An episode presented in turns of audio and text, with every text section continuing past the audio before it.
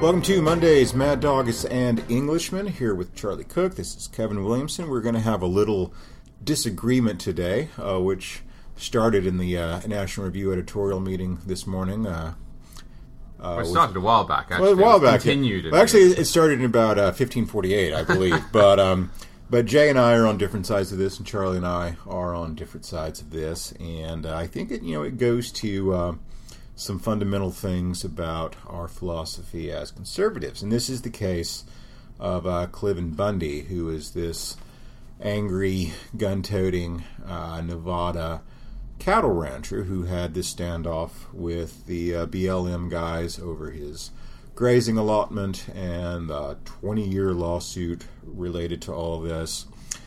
And at the end of the day, which is a terribly cliche, and I wish I hadn't just said that, but in the in the final analysis, ultimately, uh, ultimately, when all is said and done, you know, I, I as a conservative, I, I believe that we have sort of a basic responsibility to be reasonably obedient to civil authorities and to follow the legal process and all that. But I'm sympathetic to these sorts of movements, and I'm sympathetic to these sorts of reactions, and I think every now and then, tarring and feathering a few B L M agents and running them out of town on a rail would be an excellent thing. So while I don't want to make the uh, Nevada situation a um, precedent and a template for uh, for national policy, at least at this point, I'm glad to see these things happen every now and then. I'm glad for American citizens to stand up and say, no, uh, we're not going to cooperate with you on this, even if you have a court ruling on your side, even if the regulations have all the I's dotted and the T's crossed, because this is wrong, because the federal government essentially acts as a monopoly landlord in the state of Nevada, owning eighty-seven percent of the land or whatever, because it's making decisions based on, you know, tortoise welfare and driving people out of business who have been cattle ranchers there for a long time, who have some, you know, hereditary uh, claim to using the public land as members of the public. And that's something that bothers me about this, too. People say, well, you have to pay the government. It's government land. It's public land. There's a difference, you know, there. We don't want to treat everything as the property of the federal government. So if we're saying this is a public holding, then sometimes we let members of the public do that. So Charlie thinks I am too sympathetic here. He thinks that uh, my occasionally expressed sympathies for John Brown are uh, are misguided. And uh, we're going to later have a debate about the uh, virtues of General Robert Ross, who uh, burned Washington. And I think I'm going to be on the pro-Ross side, and uh, Charlie's going to be against his fellow Englishman here. So, Charles, why am I um, why am I wrong to gleefully rub my hands together and enjoy the spectacle of these armed citizens in Nevada turning back the man? Well, I don't think you're you're wrong as a matter of absolute principle. Certainly, the slavish, Hobbesian, Rousseauian view of the state as being inevitably, inherently the will of the people and therefore unable to violate people's rights. I'm slightly, perhaps, harsh critique there of Hobbes and Rousseau, but that, that idea, which really does have purchase on the left, uh, is certainly not anything uh, that I respect. So, you know, this is a country that was founded, forged in revolution and in disobedience. Um, it has had a experience with secession. It has a state, Texas, that has a an interesting relationship, shall we say, with the federal government, and always had, having been its own republic. And frankly, the notion... I don't know in California feels that way. California was a republic too, though. Yeah, but I don't think it does. Yeah. But but it, you know, the, the New Hampshire Constitution, for example, the original, I think, seventeen eighty-seven New Hampshire Constitution, uh, explicitly includes the right to revolution, and it's, and it says outright that obedience to tyranny is slavish and, you know, in the modern parlance, stupid. Yes. And so I am with you absolutely on the principle. There is a point at which one needs to fight. There is a point at which one needs to resist. There is such thing as an unjust law. I, however, probably have a higher threshold than you, and when balancing rebellion with a respect for the rule of law, my calculation is different than I think yours would be. Now, you mentioned John Brown, and this is a, a question that gets people all riled up now, as it did back then. Slavery and civil rights, I think, obviously come up to the mark, but it is worth saying that the reason, of course, and I know you're not advocating an actual revolution, at least not yet, but the uh, reason that George Washington is seen as a hero and not a traitor is because he won. You know, and in the final analysis, to borrow your phrase from earlier, the my hackneyed, lamentable, cliched phrasing. Yes. Yeah, the the history decides which rebellions are acceptable and which are not by whether they were successful or not, by and large. Yeah. Now, we, we started this conversation when the Colorado sheriffs decided that they would effectively nullify federal uh, laws and that they would nullify Colorado laws as well, that they deemed to be unconstitutional. fifteen-round magazine limits and private registration of firearms. There is a big difference between a sheriff saying that he will allocate resources in such a way as to make a new law at the bottom of his priority list and standing on a pedestal, as happened in Colorado, and saying, I will not enforce this law. That is effectively nullification. Mm-hmm. And you and I disagreed over this because I said, look, there is, in my mind, no way that it is worth violating the principle of the rule of law over a brand new law that affects, you know, the size of magazines, um, and that is still being challenged in court. And you disagreed. So maybe maybe if we use that as well as an example of this disagreement, you could explain why you disagree with me that that instance is not worth it. Well, maybe something we agree on. So uh, during the government shutdown, and they, you know, cordoned off all these public areas, and the veterans groups and various others just ignored it and, you know, ran over the barricades. And some of them very cleverly picked them up and went and stacked them up in front of the White House. Now, these are guys clearly violating the law. Uh, they're violating, you know, specific federal statutes. Bad or good or okay? You're all right with that, aren't you? Because because it made us all smile. Charlie is looking very pensive for those of you uh, who don't have access to our non-existent video feed. Well, yes, I suppose that did make me smile. Yeah. Yes. So I suppose the question is, what's the difference between that? Well, for a start, I think perhaps that's different than the case of the Colorado sheriffs, because the actors in that case are citizens and not people who've sworn to uphold. So maybe maybe we should keep our conversation to the uh, Nevada ranchers, yeah. Because you can, for example, as a sheriff, if you believe the law to be unconstitutional and you cannot enforce it, you can resign from your position as sheriff. Yeah, yeah. But if you're a citizen and you're on the other end of it, so rather than rather than mixing up issues, maybe we should stick to the cattle ranchers and the, the veterans who entered the... Yeah. Let me uh, try a different uh, approach here, because um, something that, you know, I, I, I tried to start this conversation with Jay this morning, but uh, unfortunately I had other business to get on with. So we believe that citizens in a free republic such as ours have, you know, a basic duty to obey the law. The state has a duty to obey the law as well, and it doesn't. Uh, we've written a dozen editorials at National Review about the uh, various lawlessness of the Obama administration. It's outright ignoring of uh, law in uh, any number of circumstances. The supplantation, uh, the supplanting of real legislative law by uh, what you like to call enabling acts, the uh, you know regulatory state. Um, you know, all this stuff, when you add it up, gets to the very uncomfortable and difficult question of legitimacy. Okay. Uh, in, in which cases are this is, is it appropriate to uh, to resist? Now, here's what I would I, I would I like to have this discussion with you. Put it this way, you know, this this sort of final revolutionary question of is the state legitimate or not? You know, I, I don't think we're anywhere near being at the point of talking about, but it certainly has overstepped its boundaries and done illegitimate things in lots of places. Now, there's always the question of at what aggregate point does that turn into, you know, categorical illegitimacy? And again, I don't think we're there.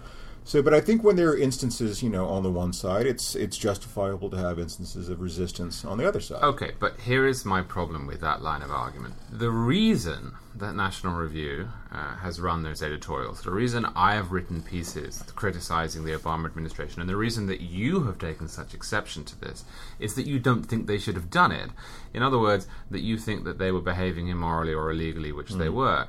Now, it seems odd to say, well, we have hit the president repeatedly for disobeying the law, so we will do it as well. I mean, if his doing it in principle, and the reason at the root at the root of it, it you know, if, if we were to look behind the reason that there's a law, because simply saying, well, there's a law, I mean, it might be a reason to follow it, but it's certainly not a reason to say vote for it or uphold it or what you will. The reason that we have a system of the rule of law in the United States, and indeed in much of the West, uh, is that it serves to shortcut, uh, short-circuit, I should say, caprice. Mm. I mean, the, the the heart of tyranny is caprice. It's the notion that the leaders can just decide what they're going to do. It's the reason we have the right to a trial. It's the reason we have due process, and so on and so forth. Now, the president has shown a remarkable willingness, and Eric Holder, indeed, has almost codified this as a principle, yeah. to refuse to defend laws that he doesn't like, to pick and choose enforcement of law, and by and large, the left has cheered him on while he's done it. Mm. Now, we object to that because you can't run a society in which the leaders and the government decide which laws they will enforce and with what vigor and so on. But you also can't run a society in which the people decide which ones they will obey and which ones they will not, all over the place. So, sure, I enjoyed watching the uh, military veterans go into the park that was closed. I think there's a question as to whether that closure was actually legal in the first place, but we'll leave that to one side and arguendo and presume that you're right. But I have some questions about we, whether these tortoise rules were legal too. Right, but but hang, well, absolutely, and, and and that's relevant. That is relevant to it, but that's not the case you're making. Mm. The case you're making is that it is good for society to have some pushback. Now, I I understand that, and I appreciate that, and I think that that's right. For example, I like that the citizens of Connecticut seem to have en masse refused to register their assault weapons, yeah. but I can't defend it on principle, and I can't really construct a good uh, principle case as to why that should be allowed, because there is no logical system in place there to determine what is a good law to ignore and what is a bad law to ignore. You just have to win. It's basically victory by force. And if so, if Connecticut gets this law to go away, it's, it's repealed because nobody is following it, or the police decide they're not going to obey it, then you say, well, that was great because they won. But what if they don't win? Hmm. Does that make it wrong? How do you define the morality here? So Bundy won. Right. So does that mean he's right? Because the president has won on his refusing to uh, enforce Obamacare's provisions, and they've won on refusing to defend, say, uh, gay marriage provisions across the country where states have just declined to defend the law even though they have to, and California declined to defend Proposition eight even though it was passed by law. How do you how do you determine this? Yeah, Is it I pure think, democracy? Because that's yeah, not a good... Well, no, it's not. I think, you know, there's a question here related to remedies and uh, and the accessibility of remedies. So, for instance, you take the Obamacare stuff. Not only is it a you know, federal law, which is a very difficult thing to uh, undo, as opposed to something at the state or local level. But it's also a federal law that is one step removed from the political process, because basically the uh, the A C A just creates an administrative mm-hmm. apparatus to issue its own laws. So if you're looking for some redress against that, you know, as a practical matter, there's not really very much. So, you know, if you're unhappy with your local school board, you're unhappy with your state government, even in a big state like California or New York or Texas, you know, there are ways to do that, but if it's the Bureau of Land Management, which has some obscure interpretation of some ancient piece of legislation that's being used in a way it was probably never intended to, but you're pretty sure you're never going to get satisfaction from the federal courts, which are very differential to the administrative state, you know, you start to look at these sorts of things and wondering what kind of real redress uh, you have. And now I think that ultimately we'll agree on this, that this is really more an argument for federalism, localism, and limited government than it is for you know, a uh, seventeen seventy-six style uh, right, in quotation marks, or inverted commas as you would call them, uh, to revolution. But, um, you know, again, I think that when you're looking at these kinds of situations where people, rightly or wrongly, and I think in this case rightly, don't feel like they have any real, excuse me, legitimate, reliable, honest, and transparent path of redress, that every now and then it's good for people just to put their feet down and okay. say no. So distinguish that for me from the routine left-wing claim that the president has had to exercise and push the bounds of his executive authority because Congress is uniquely recalcitrant and he has no way of making the government work and the governments have to govern. Yeah, well, I think the way to distinguish that is that, you know, in one case the argument is true, in the other case the argument is false. Um, the argument that this Congress and this House, which is controlled by Republicans, has been sort of uniquely recalcitrant Uh, simply doesn't account for the legislative record. You know, if you look at what's gone through the House, they passed a lot of stuff. It's stuff that goes to the Senate to die. So I just don't think that argument bears... But suppose it know, were true. I mean, suppose... Because I take the view that if uh, the House elected to come into session mm-hmm. and just literally say no to any piece of legislation, which is its prerogative, yeah. it has the power to do it, that that would in no way justify executive overreach. Well, no, of course, because the whole argument for executive overreach assumes some unique and predominant presidential role in governance, which is not the case. We have three equal branches, and the legislative branch can, you know, do as it as it sees fit. So, no, I think there's, you know, a, a case for using things like public pressure and that kind of thing to try to make uh, branches and organizations of government do their job when they're not doing it. But no, I don't think those are really very comparable arguments at all. But, but but hang on. But the argument you're making is that the rule of law doesn't apply in some situations because there's no way that those who would violate it can seek redress. Well, I, I will go one step beyond that. And as you know, I think the rule of law is kind of a convenient myth. Um, I don't think we really live under anything like the rule of law. I think we live under a system of basically arbitrary political power uh, that works within a certain, you know, historical and traditional context that's somewhat rooted in our Constitution, but not really, and that's fairly dispersed, where you've got lots of federal courts and branches of the federal government that don't always agree with each other, so you don't get this, you know, uh, centralized dictatorial response. But if you, you know, you look at the, hand me the last fifty or sixty Supreme Court rulings, And, uh, and try to make for me the case that it's really based in the letter of the law. Um, if it were based on something other than politics, I think there'd be a lot less, a lot fewer five four decisions. Uh, you know, we've got this great panel, allegedly, of legal scholars who can't seem to agree on what the law means, but they always seem to line up according to their uh, partisan uh, affiliations. I mean, this isn't one hundred percent the case, but it's pretty pretty well the case. I think if you look uh, similarly at the federal court system, if you look at, my God, the behavior of the I R S and other unaccountable branches of the administrative state, uh, I think it's difficult to make the case that the rule of law, at least in some, you know, very strong version of that idea, is actually what governs this country. I think this government country is governed by power, like but any so other country what, is. So when it boils down to it, your argument is, well, they're doing it, so we should. And would it, here's a question for you. Yeah, I'll, I'll confess, there is an element of that to it, yeah. And would your view change if the government were a paragon of virtue? Yes, it would. I think if we had a federal government, particularly particularly the federal government, I mean the states are, are a different situation, that was very circumspect about the use of its power, that was um, very scrupulous about trying to keep to its constitutional role, to defer to the states where it's supposed to, to mind the Bill of Rights and things like that, then I would be less uh, confrontational, I think. I would be less inclined to have these sorts of civil actions. It's sort of like, you know, we, we've talked about this before with the income tax. I'm not sure the income tax is a good idea at all, and I'm not one hundred percent sure that the way it was adopted was totally legal or any of that sort of stuff. But if it was three percent, we wouldn't fight about it. You know, if we're going to have a federal government that's spending, whatever it's spending right now, thirty-odd percent of income, then we're going to fight, you know, over that tax system. We're going to fight over appropriations. We're going to fight over that kind of stuff.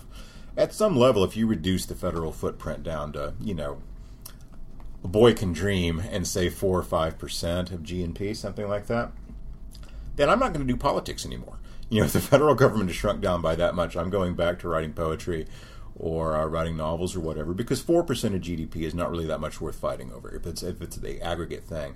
But we have such a large and intrusive and inescapable state uh, that is telling you down to where you can put a cow in relation to a turtle, or tortoise rather. And not just a category of tortoises, but a particular geographic population of tortoises that has to be treated in a certain sort of way in regard to your cattle.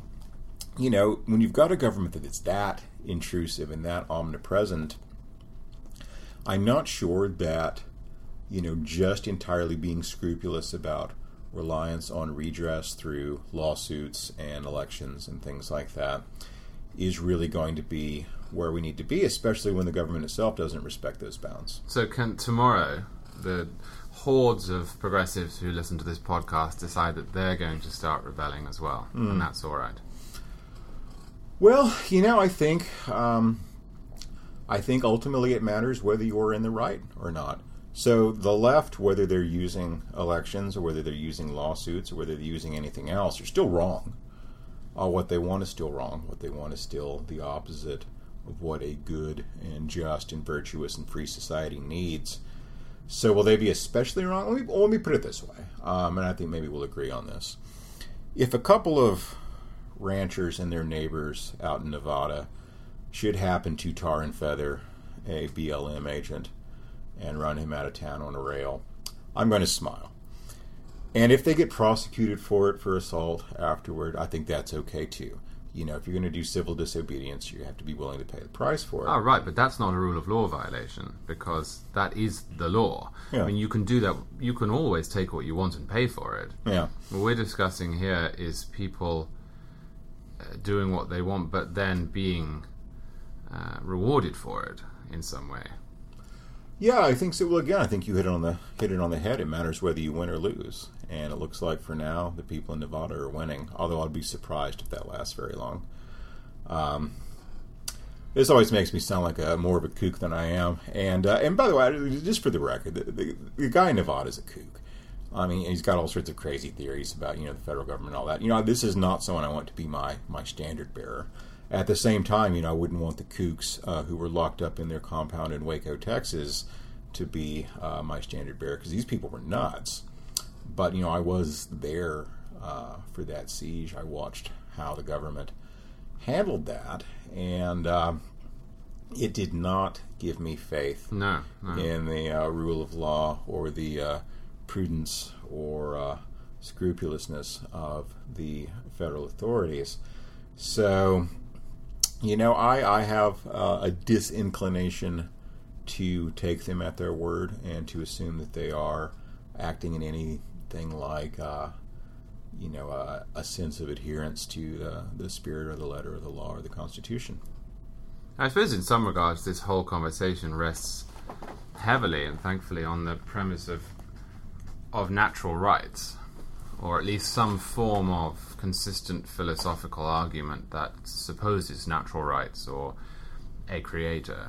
Mm. In that, if you remove, as the early twentieth century progressives not only did but sought to do forever, the concept of natural rights, whatever that means to you, uh, from the equation, then there is actually nothing that government can't do uh, to you yeah. that you can't Um, uh, that that you can oppose. I mean, you know, the, the only way that you can oppose the go- government action is to say that it doesn't work or to plead your case, right? Rather than to appeal to ideals that sit above it. Mm-hmm.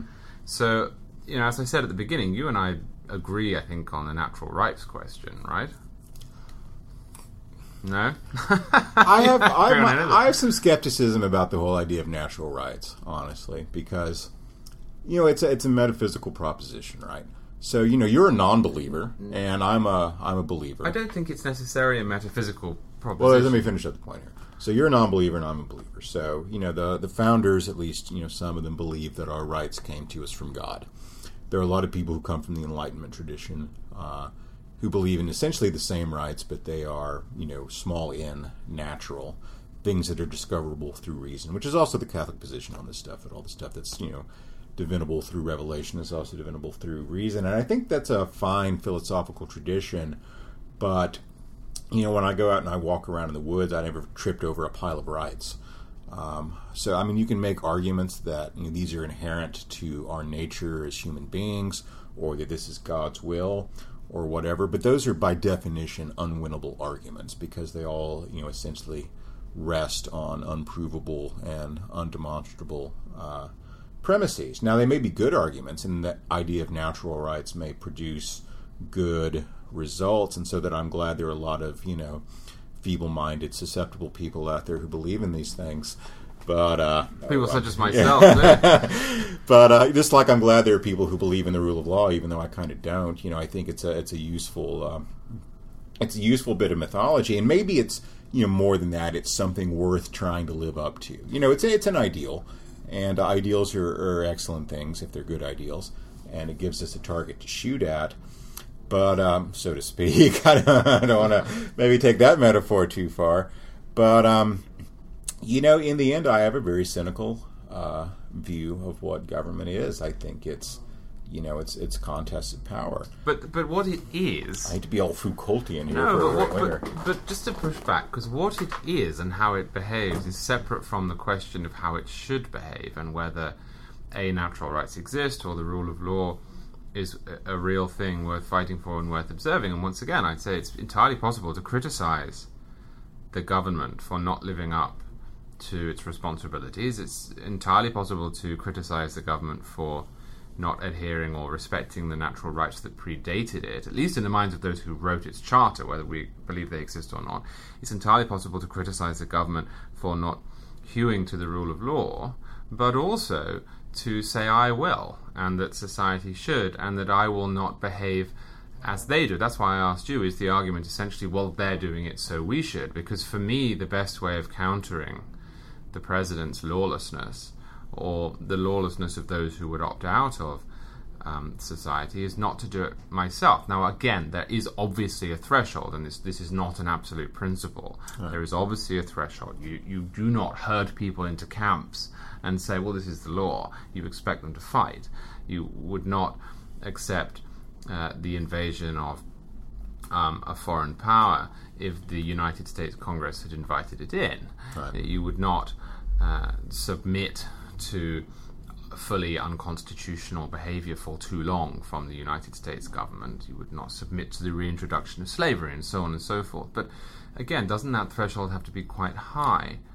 You know, what this reminds me of is, um, I may have mentioned this before, but uh, I was watching an episode of the television show Sleepy Hollow a few months ago, and it's the most conservative thing I've ever seen on television. So the story here is that Ichabod Crane, who has come back from the dead in the twenty-first century, turns out to have been essentially an intelligence operator for uh, for General Washington. So he was, you know, one of Washington's spies.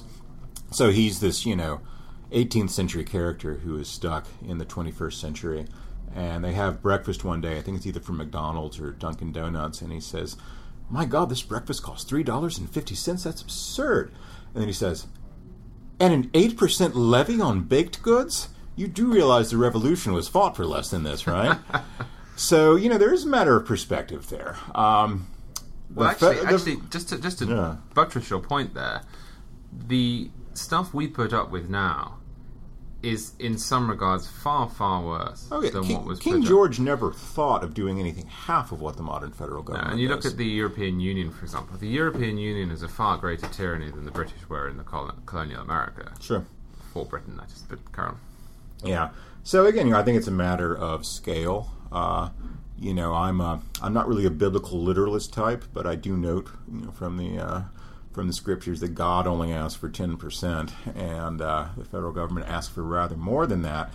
So, you know, again, I think that um, we'll probably never come to a real uh, solution on this, and when it's appropriate to push back and when it's not.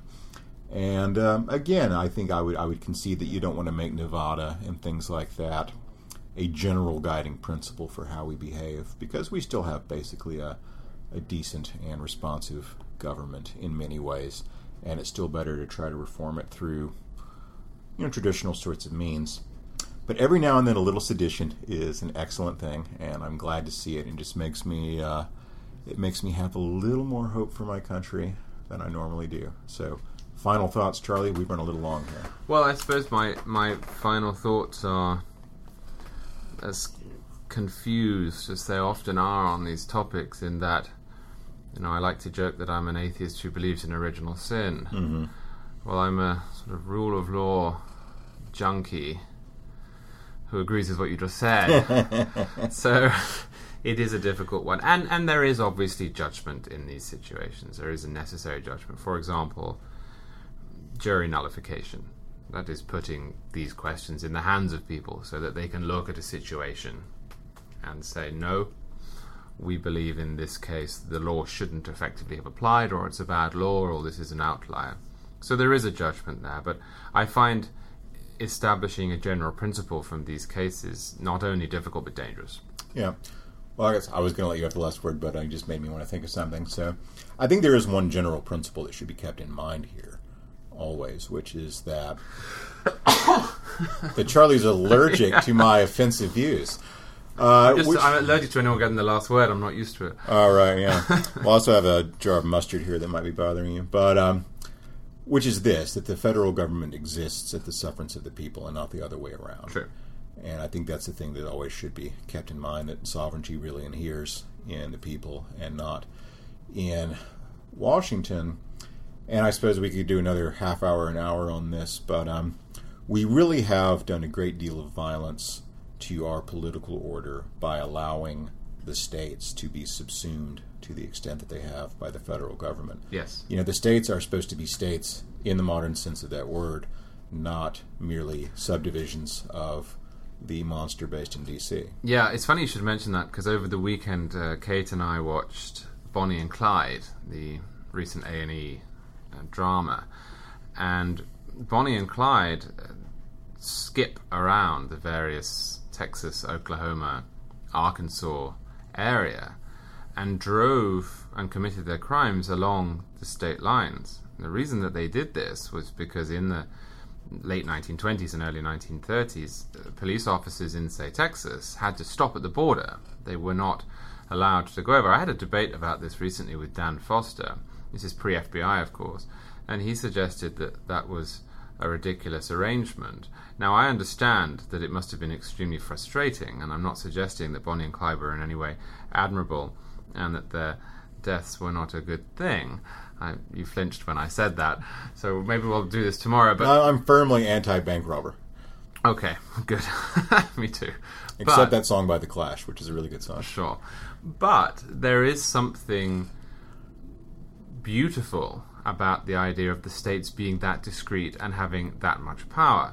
And it always has to be remembered that whatever political system you set up, you're going to have upsides and downsides. Yeah. And I'm not so sure that having police officers unable to cross the line of a state in pursuit of a Bonnie and Clyde and their gang is is uh, so bad if you consider the virtuous yeah. results of the states having that much authority and the local nature of politics and the responsiveness of states to their people that that engendered.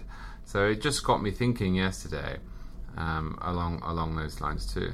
You'd think better radios and some uh, you know mutual extradition pacts would solve that problem pretty quickly, but they just maybe came along too early in time for well, that. Well, yes, but again, I mean, the, allowing the states, or I say allowing, that's probably the wrong word, because they We're were going to talk for another hour now. They were created before the federal government, but allowing uh, the states that much leeway, or the situation being such that it allows the states that much leeway, is going to cause some states, for example, to make decisions that I wouldn't like or that wouldn't work very well. And one of those could be to have no extradition treaty. Right. And this is, of course, always my argument when it comes to, say, the shutdown, or people who I touched on this earlier say, but the president had to behave like this because Congress chose not to do what I want. Well, yes, Congress is allowed to do that. Congress is allowed to make really bad decisions, sure, and so on and so forth. So, you know, I've never found persuasive the argument that, well, because this leads to bad outcomes, it should therefore be ignored. And I suppose this brings us full circle with our rule of law conversation.